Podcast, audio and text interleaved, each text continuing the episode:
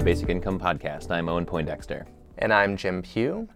Those of you who have been paying attention to national politics may have heard about several bills that have been introduced in the recent past that, while not proposing a full universal basic income in the United States, propose something that sort of starts to look like something in that direction. So, we've heard various things about this from different sources, but we thought it could be worth taking an episode and really diving in on what's actually been proposed and how much this actually does or does not look like basic income. So, we're going to start with the GAIN Act, which was proposed in September of 2017 by Representative Ro Khanna and Senator Sherrod Brown. And this is an expansion of the Earned Income Tax Credit, or EITC. And it roughly doubles the current EITC for families, bringing it for two kids, would bring it to a maximum of about $10,000, 10,800. And for childless people, it roughly quintuples the maximum credit from $510 to $3,000 and these are for low income workers phasing in at around between ten and twenty thousand dollars, and phasing out uh, starting at around twenty thousand dollars or higher than that for families. So, Jim, what are your what are your thoughts here? I mean, I think EITC is the, the thing that makes it like basic income is it's cash. It's unconditional cash. It's money that's being given to people who are on the lower-ish end of the income spectrum and they can do with it whatever they want. There's absolutely zero conditions. If it's based on your income and beyond that, there's no boxes you have to check, there's no hurdles you have to jump over. So I, I think in that respect, there that is a resemblance to UBI. Where it falls down is on the universality, because this is something that is only being given to, to people who earn within a certain, certain income range and really only gets sizable once you have some appreciable amount of income. And, and I think that's actually the piece that most separates it from broader UBI is because with that income phase in, the fact that someone earning zero gets zero, it effectively does end up reinforcing this idea of, of deservedness around receiving benefits and saying that, oh, if you're a productive working member of society, you get support. If you're not, you don't get anything. And so I think that's that's the big schism here. Yeah, I'd agree with that. I think it would do a whole lot of good. It would get people out of poverty. It would just make a big difference. It would put a lot of money in a part of the economy that could really use it and would be very stimulative, all that good stuff. At the same time, I'd find it hard to get truly excited about it because it doesn't make any kind of philosophical leap about just allowing people to survive, making sure that everyone's okay, and, and yet saying that it's okay if you don't have a job, you're not part of a family where someone has a job. And so, yeah, I think uh, I, I, would be thrilled if this bill passed, you know, potentially in a, a future Congress. But yeah, it doesn't doesn't really get us too far toward universality, and, and it shows sort of um, I, mean, I guess timidness is not fair here, but but a, a, sort of unwilling to break out of a certain status quo. Yeah, it's a quantitative leap, but it's not any sort of qualitative shift. And so this is, this is taking what we have and making it bigger, which, if you're thinking about the need for some sort of narrative or cultural change to ultimately get us to UBI, this doesn't do that. This just gives people more support. It makes, makes cash a bigger thing, but, but it's, there's nothing qualitatively new here. And I will throw in that I, am pleased that the bill uh, has a large expansion for people without kids. The EITC is close to non-existent for people without kids, so I did appreciate that, even though they're still at the, the lowest end here. So next up, we have another bill that is focused on EITC. This is the EITC Modernization Act, which was introduced by Congresswoman Bonnie Watson Coleman in September of 2018. What this does is it expands who's eligible for EITC, extending it to both students and caregivers, people with dependents, by giving them a baseline amount of $100 per month. And it changes the delivery mechanism, if folks want it, to instead of being just annual, to allow people to get it every month instead of once a year. Owen, what do you think about this? Yeah, this is a bill. I think if it passed on its own, it would be maybe less impactful than the Brown Khanna bill. But I do like the both the logistical and the philosophical steps it takes. It expands deservedness to caretakers and students, and I think along with children, which we'll get to, those are the easiest steps to take rhetorically and politically for people to say, well, maybe we're still not giving it to everyone, but but it is expanding these. I think clearly deserving people, people who are investing in themselves, or people who are doing very very necessary labor for no compensation. So I love it on those ends. I also think that making these benefits monthly is just a very common sense thing that I don't know who would really object to. A lot of people will borrow against their coming uh, tax return if they're getting if they know they're getting the EITC, and they wouldn't have to do that in some cases if they were getting it monthly. And so that's I think just common sense. So. I think this is something where at least that part could be separated out and should be non controversial, though it hasn't happened yet. And yeah, expanding deservedness, I think, is a key step that it would make a, a huge uh, a huge impact both in the real effects it would have in the world, but also in the philosophical sense of who we are okay giving benefits to. Right. This is it's taking on exactly what we said was missing from the GAIN Act, which is it's a qualitative shift to saying that we are going to be providing benefits to some people who aren't currently eligible for them, at least through the EITC. And so I think I agree. I think that that's exciting to, to see a push on that front. For me, there's an ongoing question around what is, at the end of the day, the best way to rethink our deservedness narrative.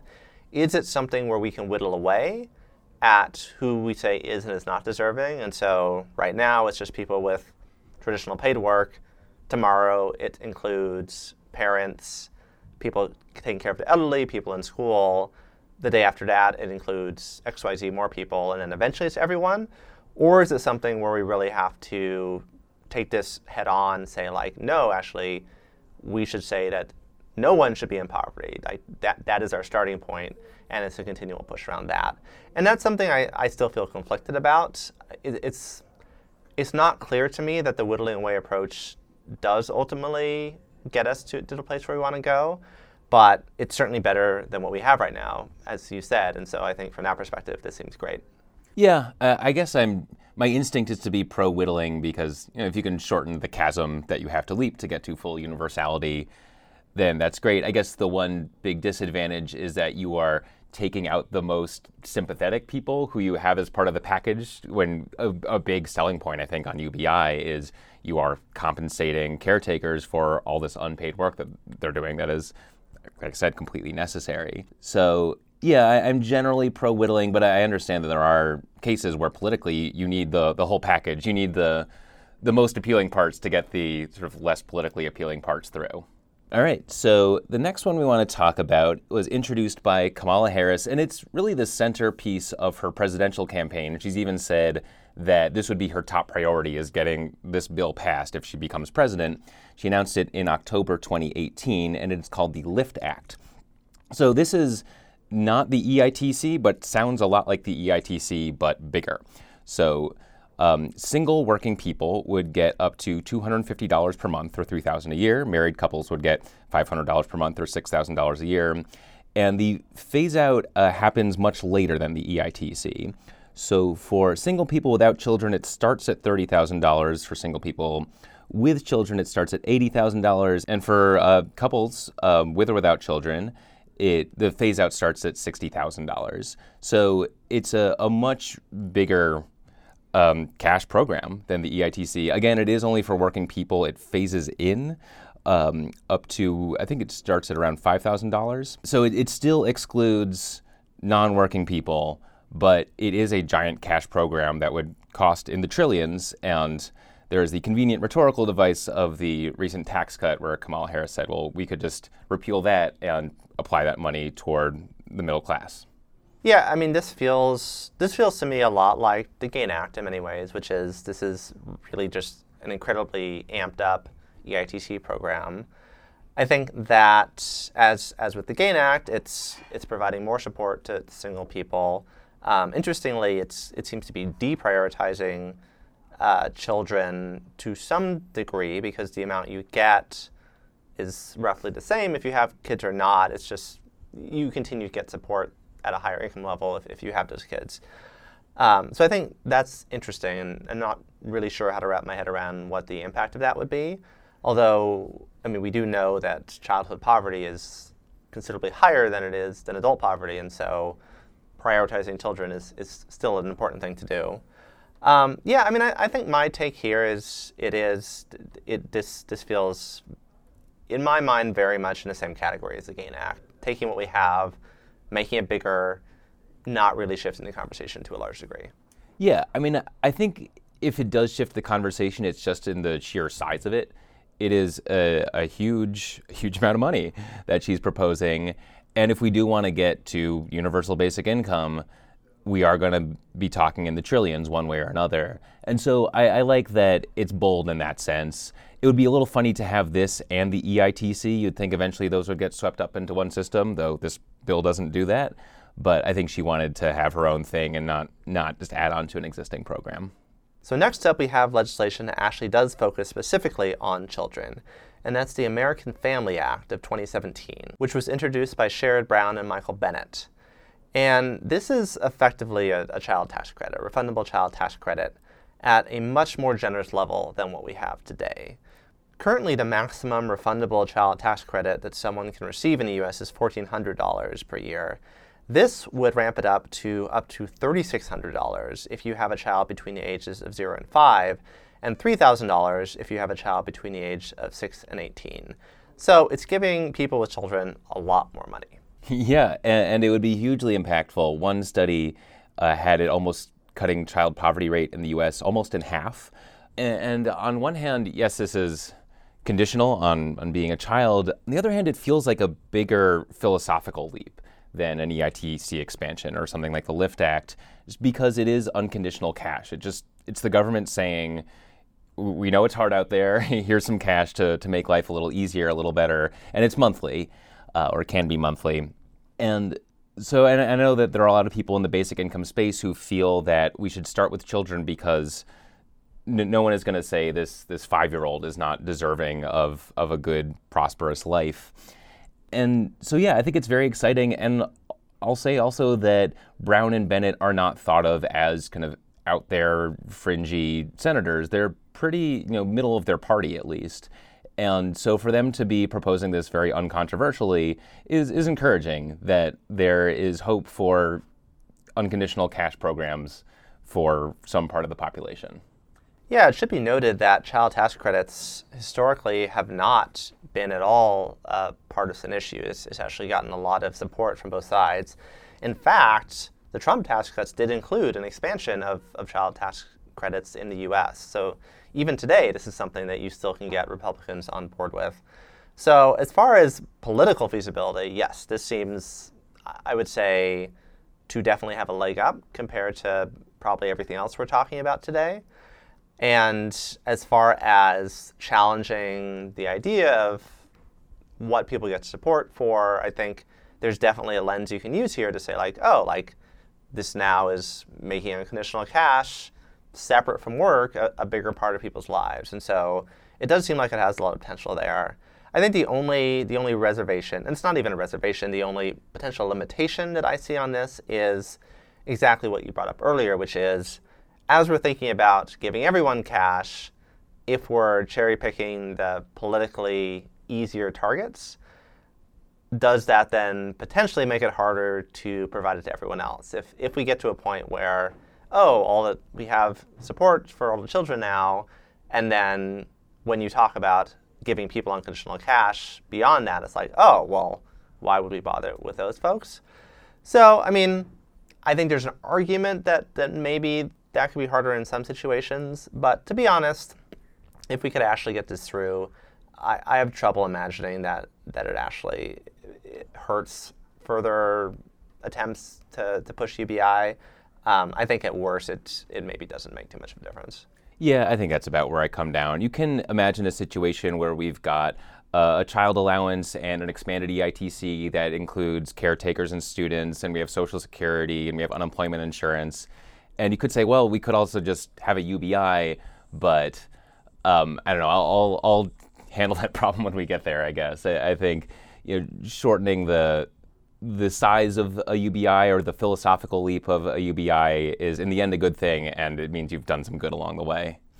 All right. So moving on to another presidential candidate's bill, which is It, it, focuses on children, but does so a little bit differently. This is from Cory Booker. Um, it is colloquially referred to as a baby bond. It was announced in October 2018.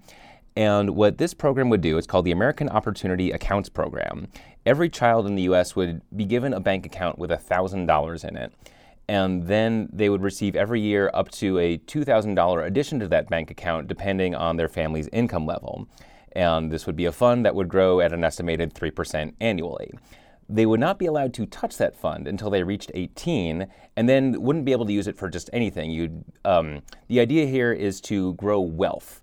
And so you'd be able to invest in education, home ownership, retirement, and, and there may be other things, but those are the, the, the big categories that this bill focuses on. So, yeah, this is uh, an interesting one. Jim, what do you think? So I think something that's important to understand here, as, as far as the motivation for this, is a big point of focus amongst both academics and progressive advocates who, who focus on racial justice is the racial wealth gap. That day to day, we tend to look more at income as seeing the disparities that exist in our society. But if you dig deeper and seeing how much do people actually own, things actually look far more dire than they do just with income. That the median white household in the US has phenomenally more wealth than the median black or median Hispanic household. And so this is having an impact beyond just what you are earning through your paycheck. It's actually affecting the entire way you approach life. And so th- there's a lot of discussion about what can be done to actually close this wealth gap. And baby bonds are very much targeted towards that. It's the idea that let's do something specifically focused on changing how much wealth people have. And so that's the reason that these accounts are, are effectively locked until someone becomes an adult because I know I, have heard many people say, if you're going to give people some support, just give it to them. Why, why, why are you allowing them, why aren't you letting them take out that money if they need it for something? And the reason is because this is basically seen as a mechanism to build up enough money to be considered a sizable amount of wealth and then to restrict it towards an activity aimed at further building someone's wealth. So that's just a little bit of background as to why this sort of approach has been put out there. I think that, so then taking a step back to our original place, how does this connect to UBI? I think that there, I mean, again, it's cash, so it's money people will be able to use, but it's not unconditional. You can only use it for certain purposes that are, I mean, the idea being that that helps you further build wealth. And it is, uh, there are these, these hurdles to access that, that exist throughout it. So I, I think that it's something I think it does it does go far beyond what we have today. And so I think as far as pushing the envelope, this is great because it doesn't really resemble anything else we have and, and I think could push people to broadly consider bigger ideas. But I, I, do think it's it's a long ways away from actually something like an unconditional basic income. Yeah, I kind of like how it's unusual and gets me in a different headspace than most other policies it would be very weird to have this and nothing else that we discussed, uh, just because it does have these kind of peculiar aspects to it. Like you're providing assistance to poor families, but they can't touch it for 18 years, and they, once they can touch it, they can't just spend it on food. They have to, you know, buy a home or, or go to school.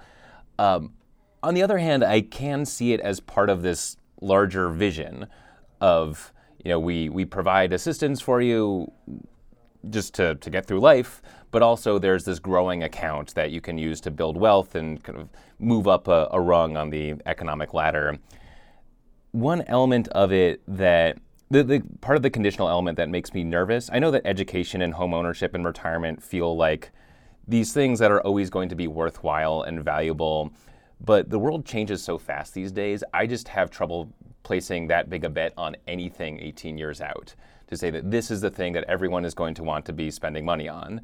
Yeah, again, I, I don't know why those things would be supplanted or are not as worthwhile, but you know, there, there's a lot of different potential outcomes for 18 years, 50 years out.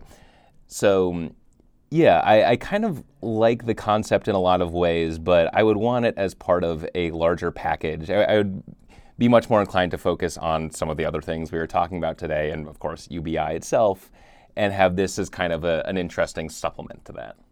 Well, I, I think you actually touched on a very important point, which is this a baby bonds program is actually extremely politically vulnerable because by design it's, it's setting up something which only comes to fruition in 18 years. And the idea that you could actually make it 18 years before a change in governance or a change in broad social perception that then led to those accounts being rated for another purpose is very, very hard to pull off. Other countries have tried this, and this is exactly the problem they've seen, is that a few years down the road, you start building up these large accounts, and you have a budget crisis or whatever other priority, and people are saying like, oh, well, this money's here, let's use it for this other thing. And so I think that there is, I, I'm very skeptical that you can actually successfully create a program like this that really does require that wait. I think there is variations that, that might allow you to gradually build up to that while still dispersing in, in various ways along the way. But I, I, I, do think that as it stands, there's a lot of danger that you don't ultimately end up with anything here. Yeah, I, I could see something that's a softer version of this. Like the government sets up a program where maybe you start with a little bit of money and it's in a, a, tax protected account or you know that, that grows at a certain rate there's incentives to put money into this savings account and you maybe create something toward universal banking along those lines. I think there are a lot of good ideas in here um, and I, I, think maybe in the end that's what the policy could potentially look like and if it actually started to get toward becoming law.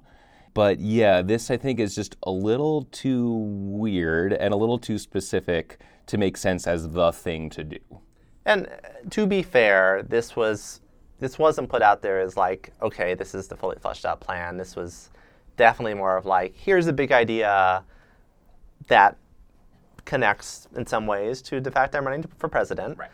And it was it was just putting something out there. It wasn't there's I, there's not been serious legislative progress on this as of yet.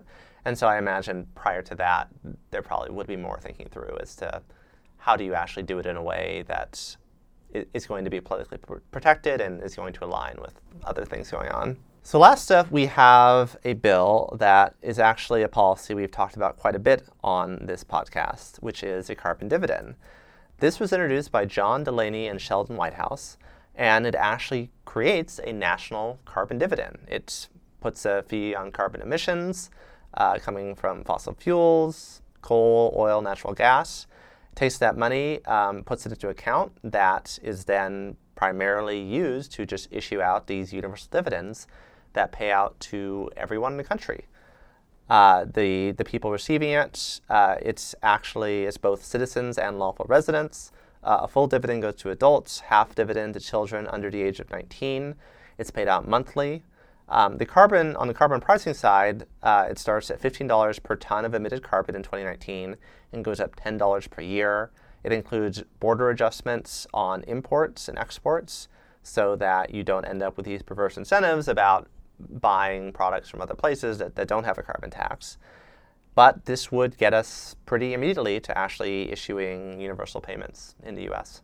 Yeah, I'm obsessed with carbon dividends. There is a, um, a house near near me that will post questions just for the community, um, and there's a little pencil hanging down from a piece of tape, and one of them was. Um, what is one thing you want the world to know? And I usually just look at people's responses, and there are things like "you are loved" and "you are great." And I wrote, "Look into the concept of carbon dividends."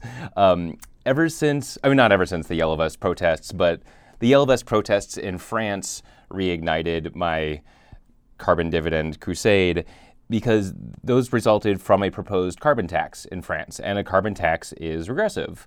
Um, among its other, you know, I think we will need market-based solutions to deal with climate change, but you run into this issue that um, if you are putting a price on energy, then the people who are most needy will be hit the hardest by that.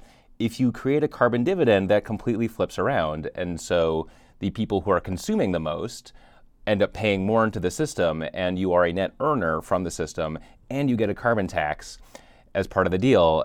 And so I think this is just such a, a win win for me. And if I could insert one idea into the American zeitgeist, let alone the American legislative system, it would be this one.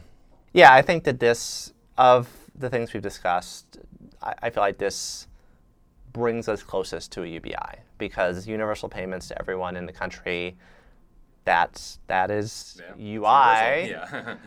and it's then just a question of scale. And so, yes, I think that this is th- this would be a, a big deal if, if this this were passed.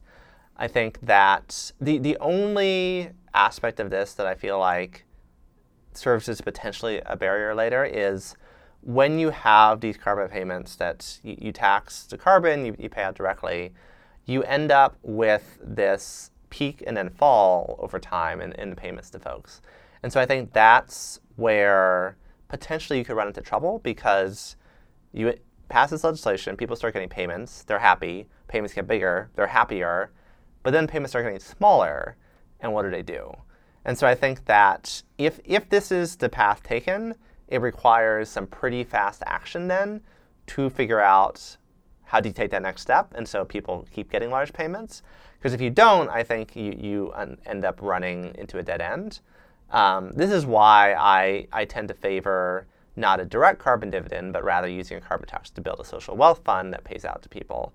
Um, and I think it, it can be a split model, having some of it go directly, some of it build a fund. But when you build a fund, that gets invested, that grows over time, that never shrinks, and so it allows you to, to keep having those large dividends indefinitely, and then to feed other things into the fund to get that even larger.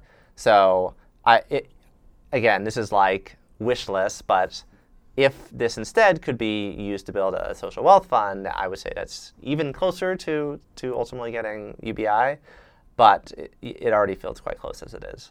That'll do it for this episode of the Basic Income Podcast. Thank you for listening. Thank you to producer Eric Davidson. Please rate us and review us on the podcast service of your choice. And tell a friend. We're always looking to bring more people into this conversation. Have a great day.